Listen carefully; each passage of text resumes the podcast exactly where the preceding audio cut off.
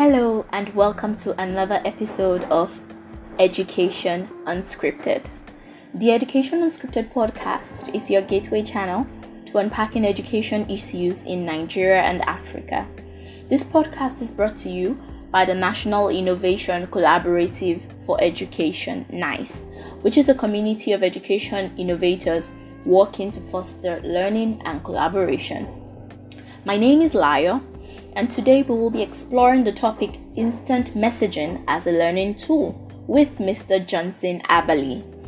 Johnson is a youth advocate and the CEO of Achievers Consortium. And he's also the convener of the Successor Generation Community WhatsApp School. It's popularly called the SGC WhatsApp School, which currently has over 4,000 secondary school students registered. That is an amazing feat. he has a background in English and literature, and he's also an expert in talent profiling, human resource development, and he is a core skills facilitator.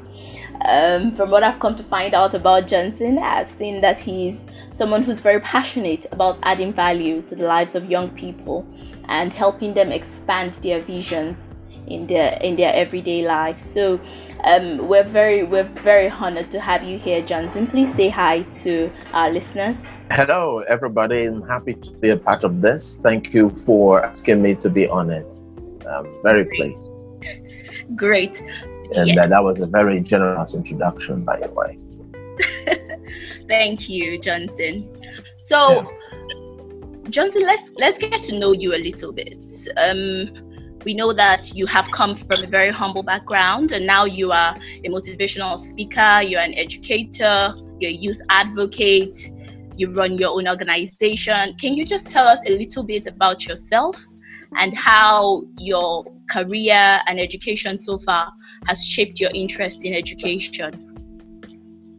Uh, well, I'm sure that if you check my profile, I'm not sure that I would naturally um, introduce myself as a motivational speaker.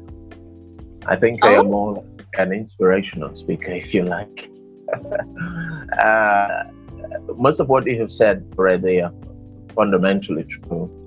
Um, my background was quite humble. We had um, a pretty rough childhood growing up at Olodi Apapa in Lagos. Uh, but we survived. Most Nigerians are survivors. And uh, I'm grateful for the opportunities that I have had to live a very diverse life. I have had um, to do all kinds of stuff that I see young people try to do today at much, much younger age. Um, at some point, I've had to do some after school work just so that I can support the home and also support part of my schooling needs. Uh, you know, I'm, I'm talking about all the way from junior high school. And mm. it's continued all that throughout, um, you know, my secondary days. And I got to university essentially on my own bills, picked up my own bills. A um, few things, acquired some skills that I sold to my friends at university. And I was, you know, because I have some background in computer, you know, um, engineering and uh, network appreciation. I was able to provide support for most of my university friends and classmates who had to take computer studies as uh, general studies. And then I printed handouts and stuff, and I sent to students. And wow. you know, uh, even as a student, I was selling handouts. I mean, that would be a first. All right, so and then tutorial classes and all of that, and it, and it was very useful. Most of my friends um, got a pass grade on that particular general studies course. It, it was wonderful. I I have learned how to be uh, self-sufficient, how not to depend too much on forces outside of your control, how to look within to look for meaning.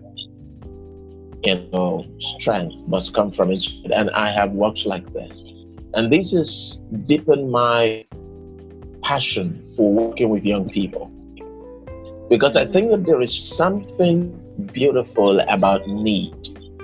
Well, everybody tries to avoid need, but need is the way, is the pathway to power, truly. Because until you have a need, you cannot have a healthy appreciation of what you lack. You tend to take, um, you know, uh, for granted most of the things that you have access to because you have never had to need them. All right, but the moment you start to need them, it, it, it recasts the whole thing into a whole new perspective. And then you have a healthy appreciation of things. You tend to see a lot of value in places most people don't. All right. So for me, a lot of things we take for granted come, came to me as, you know, privilege.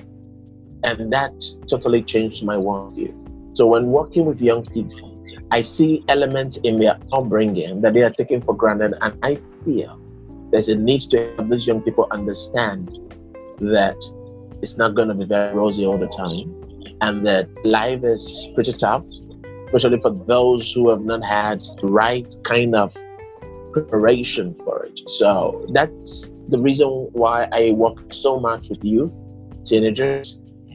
And again, I noticed that young people, the form a demography that unfortunately have in a country that have never seen anything work. So that demography of young people, especially those from under 35 down to zero, mm. the young people who have never seen a system work before. So they don't have a reference, as it were, for what works or what doesn't. And so as a result, they are trying to make a reference for their lives based on what is. And that is a very risky, dangerous behavior. So what I try to do is try to shift, you know, the social vision of what's possible. By having conversations and meeting and engagement, there's a reason we started the Achievers Consortium, all right, uh, as an undergraduate program back in 2002 in the University of Benin. And that's the reason why later on, a few years after, we started the Successor Generation Community, all right. And the SGC was instrumental. It helped us to reach out to young people, especially those who are caught in what we call the gap years.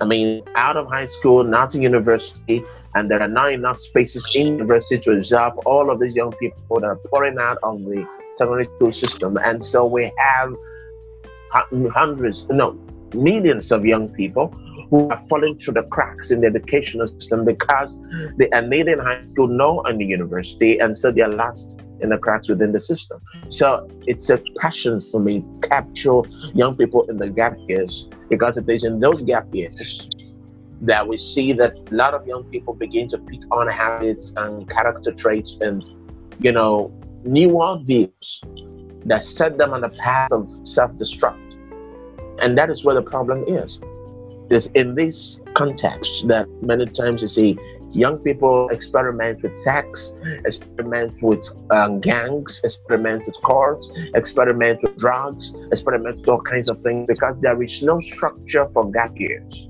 All right, we have structure for high school, structure for university. There is no social, religious structures for gap years, no structure whatsoever. Johnson, you have lived quite a life. It has a key. And um, what it says to me is how much of a survivor you have been and how you have really, you know, been through certain things that a lot of us take for granted on so many levels. And um, so this leads me to the question of COVID 19 and how it has completely disrupted education. Everybody has to be a survivor now. You know, yes. we have moved from very comfortable time of knowing exactly what we want to do, how we want to do it, when we want to do it, to these times of complete uncertainty. And in Nigeria, across the world, and across the world, remote learning interventions have been deployed to fill a lot of the learning gaps that are emerging. From radio lessons to TV lessons, video conferencing apps, you know, even something similar to the Zoom we're using now. A lot of people organize classes on Zoom and even instant messaging apps like WhatsApp. And of course, okay. you are the convener of popular SGC WhatsApp School, which okay. has over 4,000 students. Again, I think that's impressive. So, how did the idea of a WhatsApp school come about, and why did you decide to go with WhatsApp? Uh, thank you very much. Um, well, the truth about COVID 19 is that it has not only disrupted education, it has also started a conversation around the possibility of, edu- of traditional education being bundled, or if you like, rebundled, so that uh, knowledge eventually become democratized in a way that more and more people now have access to learning. And then they are now learning in ways that we didn't even think were possible. So when school got shut down, we just knew that we had a responsibility to ensure that as many young people as possible need to keep learning because right now we are on a race against the rest of the world and catching up with the fourth revolution and kids being out of school for such a period of time was not an option for us. So we launched the Successor Generation Community Virtual Learning Program, which you also know as WhatsApp School. All right. Now, the idea or the choice for WhatsApp was uh, pretty much clear for everybody because the truth of the matter is that, you know, according to uh, a global state of digital in 2019 report, and that's a certain kind of report, it tells you that at least 85% of uh, the Nigerian social media users are on WhatsApp. And um, the total figure for Nigerians who use social media is about 2.5 million, sorry, 24 million of them. 24 million people on social media in Nigeria, and over 85% of those, or that number, are on WhatsApp. So we knew that WhatsApp was already a population center. So there was no need to create a new one. So what we needed to do was ensure that we use WhatsApp as a gathering point. All right, got all of these young people on WhatsApp, especially because we had to interact with them through their parents. You know, because most of these kids are still minors. So the decisions we need them to make, they cannot legally make on their own. They will need parental consent and all of that. So we ensure that their parents signed them up, got involved with the WhatsApp school and all of that. All right. And what now happened was uh, WhatsApp became the engagement ground but not the virtual classroom. So what we did with WhatsApp was to organize the program, plan, give instructions, almost something like, if you like to call it, um, a, a general assembly ground, where we all got together to engage and share, because what that's essentially what WhatsApp was built for. Instant messaging where you can engage, have you know. Uh, uh, meetings with friends and loved ones. So that's what we did with WhatsApp. But the actual learning, the actual learning took place in another app, which serves as a virtual classroom, the Edmodo app. All right. So everybody on the program had to download the Edmodo app. Edmodo app is furnished with all the learning tools required to run a digital learning classroom. All right, it's it's replete with polls, with quizzes, with assessment options. Uh, it allows teachers to add voice, to add video. Students can interact and learn. They can submit assignments. You can set assignments. You can schedule classes and schedule assignments. It's such an incredible learning tool. And then we decided we we're going to have to use that to you know augment the WhatsApp. So we get into WhatsApp and then we go over to Edmodo to have the actual classes, and then we have over 70 volunteer tutors. Now all these tutors came together. You understand, picking up their own bills and paying for their own data. Passionate, incredible people who got on board because they wanted to do this. So in the evening, what we did, because we thought that the only way learning can really happen virtually is not to just have some place where the kids go to learn academically. They need to have some level of interaction. So the interaction and learning community life was necessary. So transforming the online learning into a learning community became a critical part of its success. All right. So in the evenings, the kids got back to WhatsApp, and what we did in the evenings was every evening was dedicated to something we call the critical thinking and problem solving session. All right, where we pick uh, principles and elements and theories and the academic work that they have done, and then we design problems around them, and they got to think, they got to extrapolate data, they got to interpret, and they got to you know, assess evidence. You've got to consider different perspectives, try to work in non-routine ways. You know, this was very new for these kids. They don't do critical thinking and problem solving typically, at least not in an organized fashion the way that we have produced it. And so for a lot of them, it was new form activity. All right. And we did that every single day within weekday, you know, for 13 weeks. And it was massive fun. So the kids now began to see how what they are learning in class can actually be applied to solve real problems because we did a lot of think and link challenges. You know, the think and link model of Albert Einstein, how you can link things the same unrelated, and then you got kids to be able to find all the important linkages in places you never thought were possible. The idea of an activity is to ensure that children are able to see patterns where everybody else is chaos. It is a critical element in learning. It also fostered a lot of reflection because if education does not include reflection, we are not learning. The real learning outcome is tied to the change happening in the life of the learner in how he sees the world and the way he makes decisions and how his character is shifting. All right, to embrace higher, more standards. And that can only happen when the child is allowed to reflect on some of the things he's learning. And so that totally changed the SGC learning program entirely. It was not just academically driven, it was a complete learning 360 degree learning experience for the children. So they were learning academically, they were learning intellectually, they were building wholesome community life, they were building, they were even doing projects. You know, so it was it, it, it was structured that way so that you know the kids will have an incredible time and I, I thought I thought that was really useful for us um, going forward. So those are some of the things we did, and that's why we used the WhatsApp.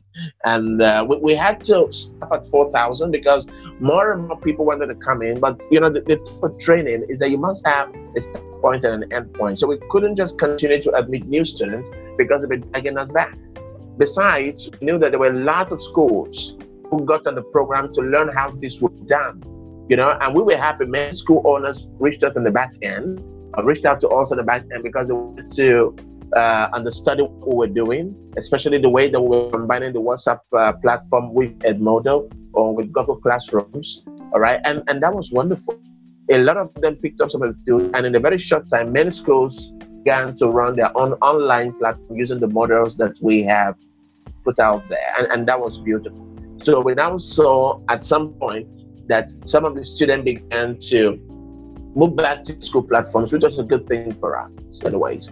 All right, so uh, that was HiTran, and it's it's been incredible time learning from all the children. Thank you, Layo. So thank you, Johnson. So what you're trying to what you what you have just described is um, the way you have described how children are able to apply what they're learning in their everyday life it's it's it, it's something very very impressive and interesting because you are using the WhatsApp platform, the online Edmodo platform, and Google Classrooms to create a 360 complete learning experience for the children.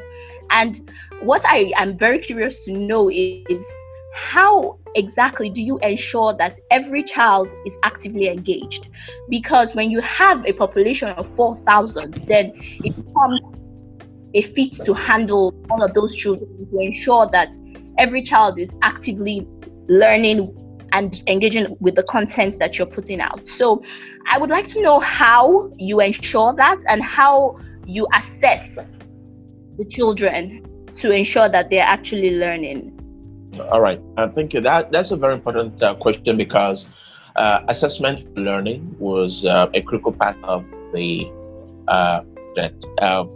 Uh, first of all, let me quickly say that the the pedagogical paradigm that we use is what we call uh, formative learning rather than summative learning.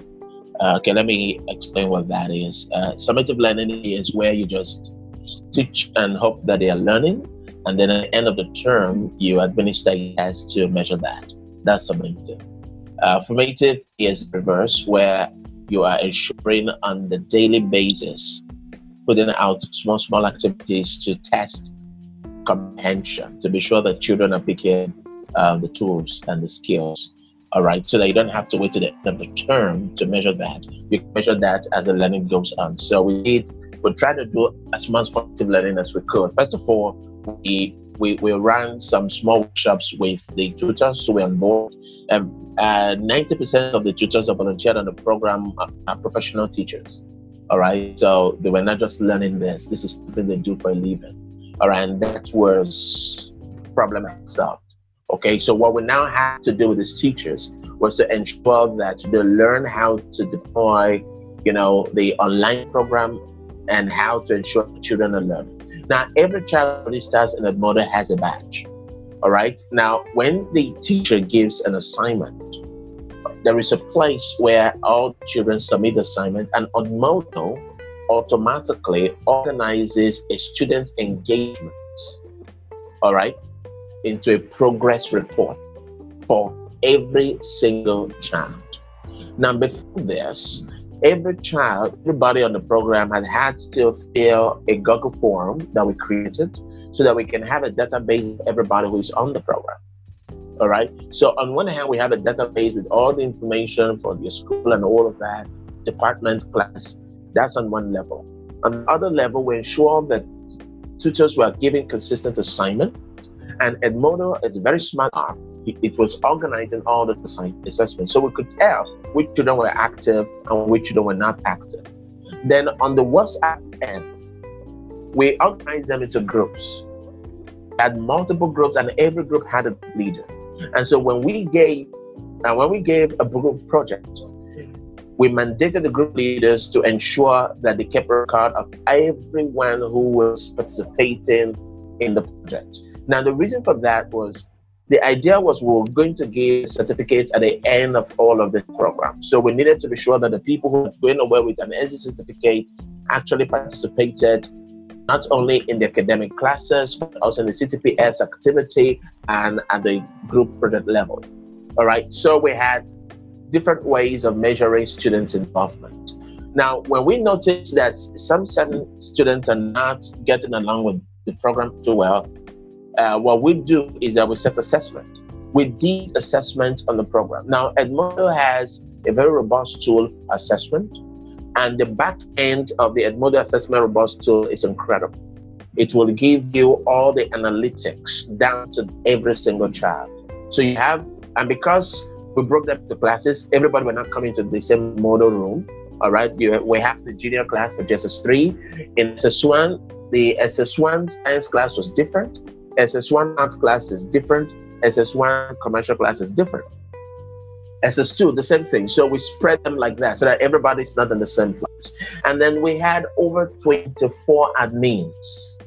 Our administrative uh, uh, leaders were all there, and each one were manning each one of the groups. So they were there to oversee that, uh, you know, students, first of all, were well behaved in class. They were not posting unnecessary or non relevant materials on the uh, class walls and lectures were going on. They were to ensure that the tutors were there when they said they will be there. And if there's any reason why a teacher will be appearing late, those class admins will keep the classes busy and get them some, you know, activity until the tutor shows up. All right. So this structure allowed us to know who was in what class. All right. And you know, if you have used Edmodo before, that if you get into a particular class, Edmodo will publish for you the names of particulars of all the members in that class. It's easy for us to tell. So if somebody is not active in the group, you're not doing assignments and all of that, I will very quickly tell the back end that this particular child is not right. active. Now, when we gave out the assessment, it was easy for everybody. I mean, the assessment helps us to know how each of the kids were learning and you know we're able to generate some assessment reports that we sent to all the parents as well thank you very much for letting us know how um, you're able to keep an eye on every child the fact that you've been able to organize um, a robust platform that includes over 70 volunteer teachers and even the administrative department for the whatsapp groups over 24 admins that that organization prowess is something that a lot of people in Nigeria definitely need to learn. What challenges have you had in putting the WhatsApp group together? And um, what's what's success stories? Can, can you say that you have um, had in the time that you've been able to really tutor these children, share knowledge with them, help them to grow and expand their knowledge base in especially during this COVID-19 period. I would like you to share the challenges you've had so far and the success stories that you've had so far. All right, thank you. Um, challenges were quite enormous at the beginning because you know um, uh, a lot of students and parents were hearing uh, SGC for the first time, so they didn't quite know whether this was for real or not, or you know. So the issue of trust. Johnson, I can um, hear you. Please proceed. Okay, so the issue of trust was fundamental. It was um, a general challenge which we had to establish trust.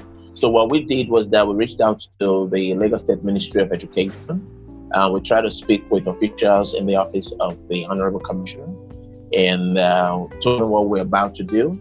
And it was endorsed at that level. And I think that the Lagos State Ministry quoted the program in a list of, you know, online options that parents could uh, apply. So that that took care of the trust issue at, at the beginning. So a lot of people now, you know, trusted the platform more, you know, going forward. Then from there, you know, the challenge of having to onboard tutors. You know, this is very difficult times.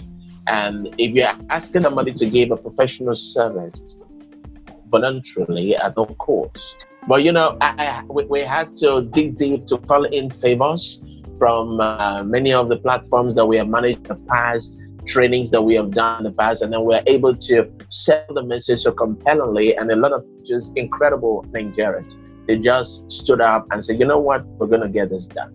All right. So that was another challenge we we're able to overcome. And then we got all these uh, tutors. They've been there now for 14 weeks and they are supporting the program and doing the best that they can in very excited ways. All right. And um, we also have the challenge of students regularly missing classes because, you know, uh, of socioeconomic issues. Uh, some of them will have to share gadgets with their parents because these are young children. Not all of them have phones. And so they have to work with their parents' phones. All right. So, so it means that the parents will have to give up the privacy of their phone for the period that the lesson is going to take place morning and evenings. And that was a little bit challenging, especially for parents who also have to be on Zoom meetings or keep up with what's happening at work. All right, so that was a challenge. Uh, some parents went ahead to buy phones for their kids, but you know, not all of them could afford those. And then the challenge of data. A lot of children, because sometimes the the uh, the lesson will include a lot of video lessons or video clips that you have to watch that explain certain concepts. So downloading some of these materials on an on still the cost of data for many of our learners was enormous. And uh, all we could do basically was speak with parents, encourage them to continue to support the children. Because we didn't have any partners of any kind that could guarantee that, you know, we had free data coming in. All right. I tried to work with a few partnerships, but um, at the time we started, it was a very difficult terrain to navigate because everybody was still pretty confused um, nobody knew exactly where they wanted. Now we also had a challenge of intruders because as this program started out successfully, uh, other interests began to come into it. So we had people post in all kinds of, you know, other invitations on our platform. And the problem is, kids are likely to respond because coming on our platform. It's a platform they now trust. And so we had the issue of having to deal with some of these people and block them out and try to protect the children because uh, we subscribe very strongly to child protection law, not only of Lagos State, but also of the Federation. And we knew that there are certain engagements children cannot be involved with without parental consent. So we, we had to work closely with parents to ensure that we were resisting all these intruders and we finally got rid of all of them. All right, so these are some of the challenges that we had uh, on our own end and the back end, um, we, we have to keep payroll going for all the period that is because quite a number of people work on the back end and do all the code. You know, we, we have an entire assessment stroke examination board.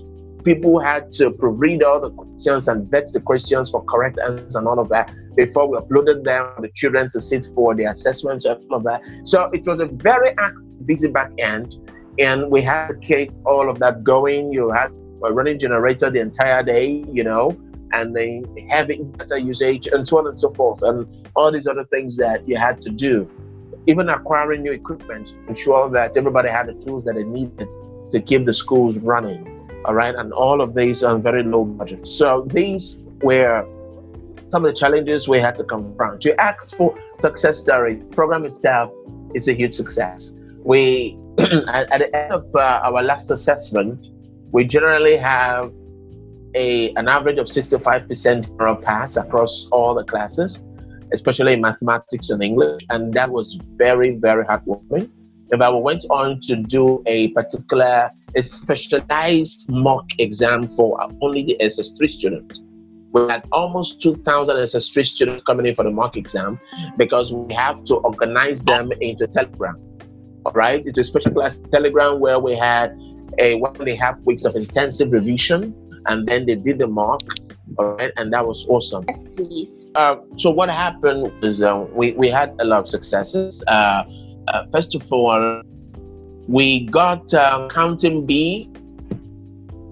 Uh, Counting Bee is a global uh, competition, or should I say US based competition for now.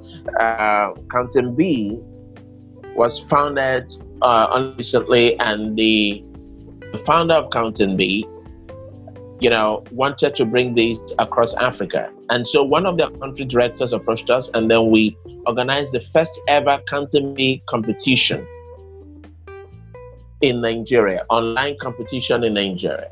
First ever online competition Counting. So we partnered with them. We gave them platform to use the SDC WhatsApp School to uh, to get that done. All right, and it was and it was incredible. So we got Robert, uh, we, we, we, we got all of our students to participate in the Counting Bee entirely, and the, uh, some of the winners of the preliminary competition were able to have a conversation with the uh, originators of Counting Bee through what I mean Zoom call in the United States, and that was pretty huge for us. All right, um, so the students felt really rewarded. Uh, the competition ended last weekend. Um, the the final, the grand final uh, finalists and the winners will be announced um, this weekend. All right, uh, June twelfth. What we have done is selected the very uh, the, the, brightest of all these young people involved in our program, and then uh, we organize them into what we call the SDC Elite Smarten program. All right, so 200 of them were identified.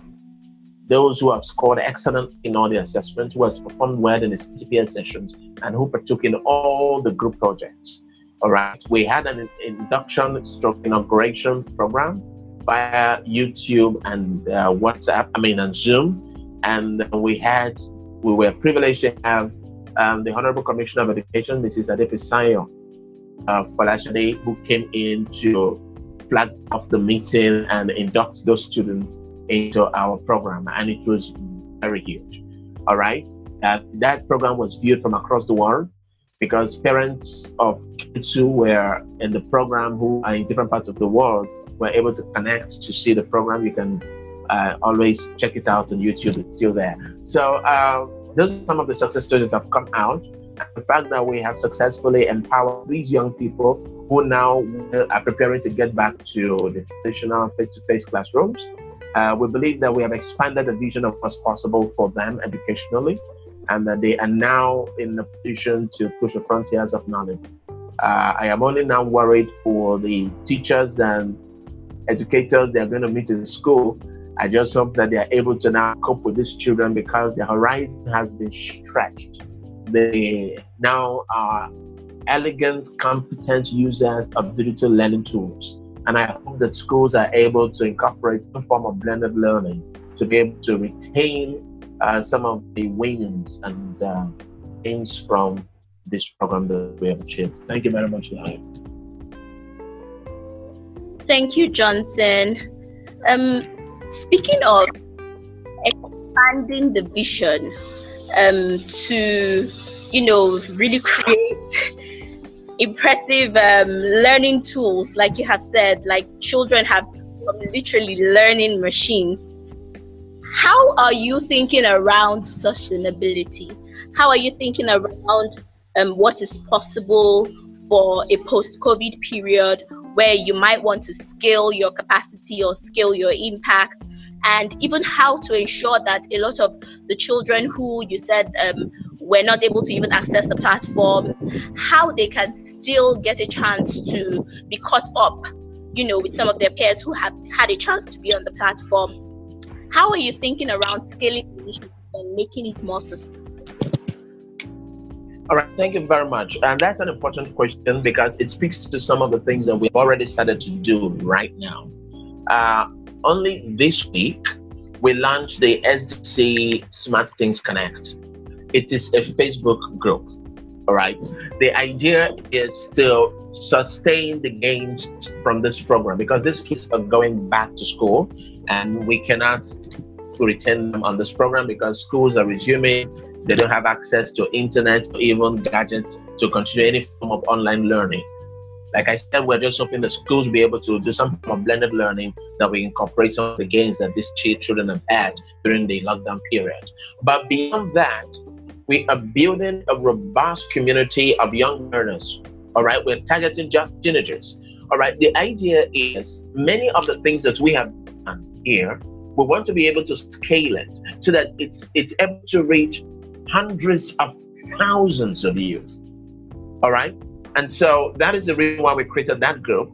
And then we are currently pushing the group so that all the young people who have been a part of our program can continue to engage with us on the Facebook group because a lot of these kids are already on Facebook doing all sorts of things. So we can as well create a compelling content for them while they are there, you know? So what we are trying to do right now is to ensure that these kids have access to continued learning, engagement, network. And this is the idea. If we can get 50, 100,000 smart teenagers across the country continuing to engage ideas around academic challenge, continue to push the uh, frontiers of learning, share backgrounds from the various schools, difficult problems, do joint project, joint revision, it takes their learning beyond their beyond the scope of their schools. So what now happened is that what they now know is no longer restricted to some of the things that they do in school. They have access to plug into a broader community of learning where they can learn new ideas, where ideas can combine and combust in new exciting ways. That's one. Number two, we plan to do very, very vast critical thinking and problem solving programs on that platform because we know the schools don't offer this program, which is the backbone of 21st century education right now. But unfortunately, many schools are not set up, as it were, to you know to cascade this to the children because it is not embedded into the curriculum, as it were. So what we want to start to do is to unbundle that kind of learning and ensure that kids who are on this platform are doing multiple critical thinking and problem solving projects as they engage, as they learn, so that they can continue to grow, so that the learning outcomes nationally can improve, at least from the little that we are doing. All right. Also, we believe that when we have a school of smart teenagers who are continuing to learn, we could attract sponsorship and support all kinds of interventions coming from the private sector, wherever, you know, focus on these kids who are learning. And so we can develop all kinds of um, programs that helps us identify people who have different kinds of specializing so that we can have some kind of customized uh, uh, approach to solving those needs. So that's what we're doing now to scale the effort that we started sometime in March. All right. So now that we are winding up bringing this program to a close because schools will be resuming soon, we are going forward with Facebook groups because it can take in as many as 1 million users. And uh, we, we, think that we will be able to sustain this over time. Thank you. Thank you, Johnson. It seems like you have a clear plan on, you know, what is next and how it is that you can leverage, you know, technology to ensure that the kids keep learning. And suppose that on a final note, what I am very curious about now is how you see the future. How do you see the future of education? What what do you foresee that um, might be the needs that innovators have to meet? What advice do you have? And schools who, in the post-pandemic period now, have to, you know, really integrate what the kids have learned so far with what they have to learn going forward. So, how do you see the future of education in it?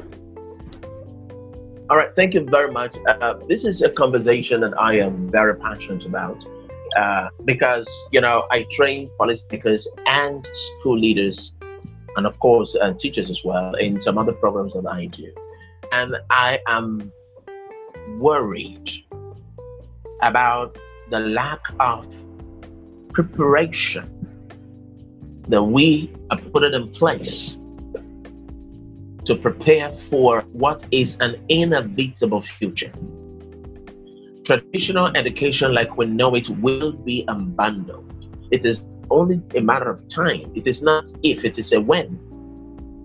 Now, it will be abandoned because, for, for the simple fact that the huge gaps between the demand and supply for education is enormous.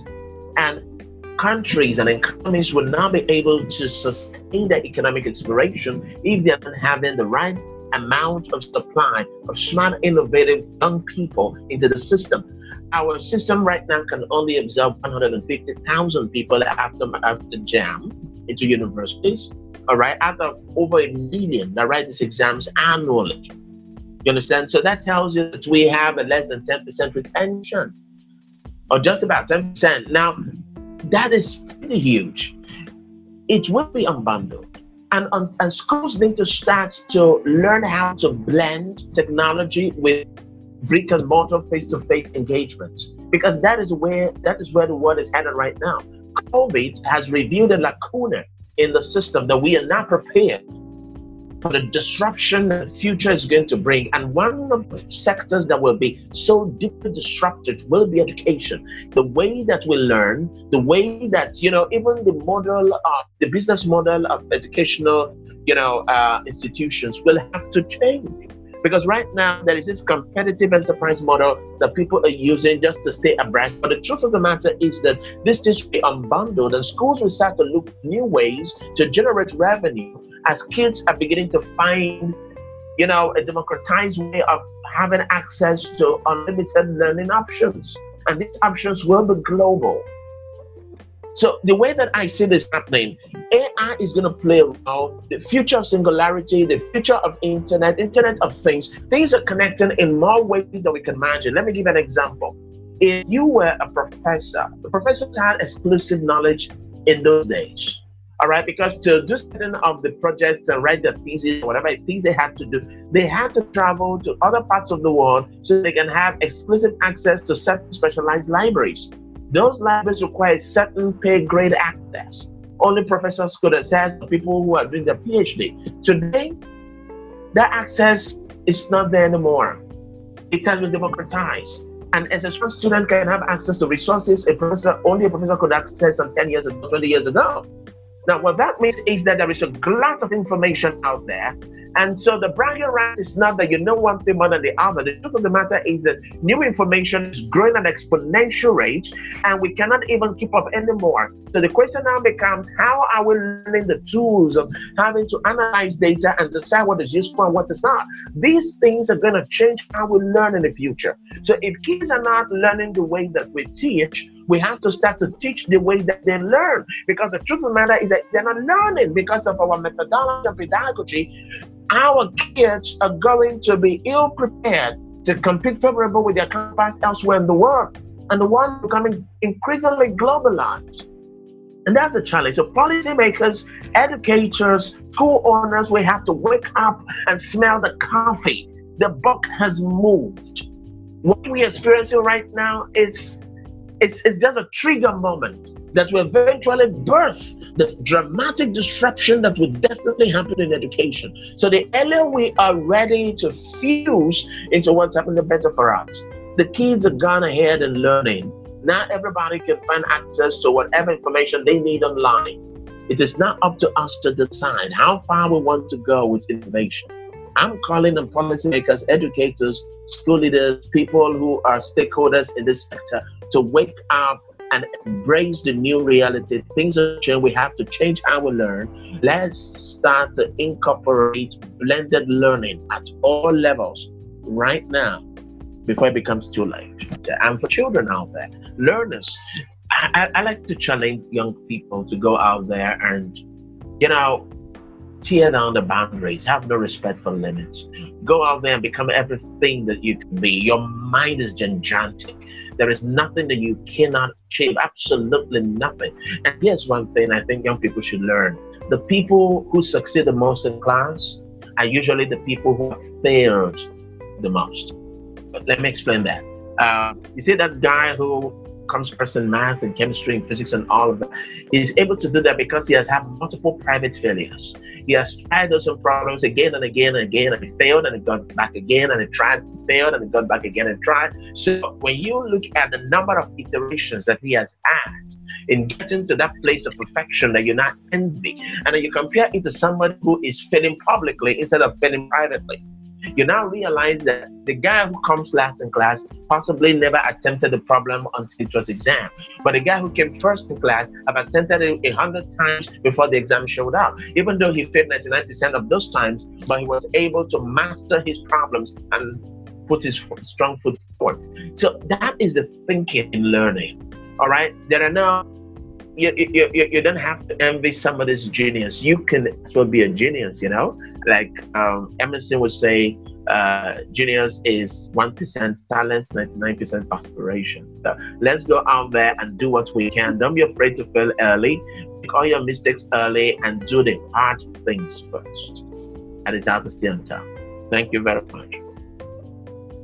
Beautiful. Go, go out there and be the best that you can be. Thank you very much, Justin, for taking time out to join us today. Educational past. Um, thank you, everyone.